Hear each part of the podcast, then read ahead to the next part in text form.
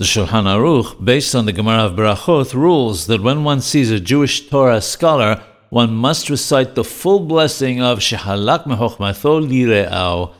However, the Rambam and others are of the opinion that the wording of this beracha, of this blessing, should be Shenathan mechochmato and not Shehalak mechochmato.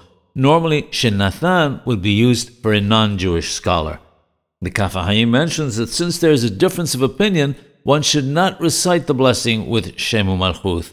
He mentions further that according to the Hesed La'alafim, we don't have real Torah scholars nowadays, and therefore the blessing should be recited without Shemu Malchuth. The Ben Ish rules that one should recite this blessing without Shemu Malchuth, as does the Tzitz Eliezer. Others are of the opinion that it may be recited in its entirety for specific Talmidei Hachamim.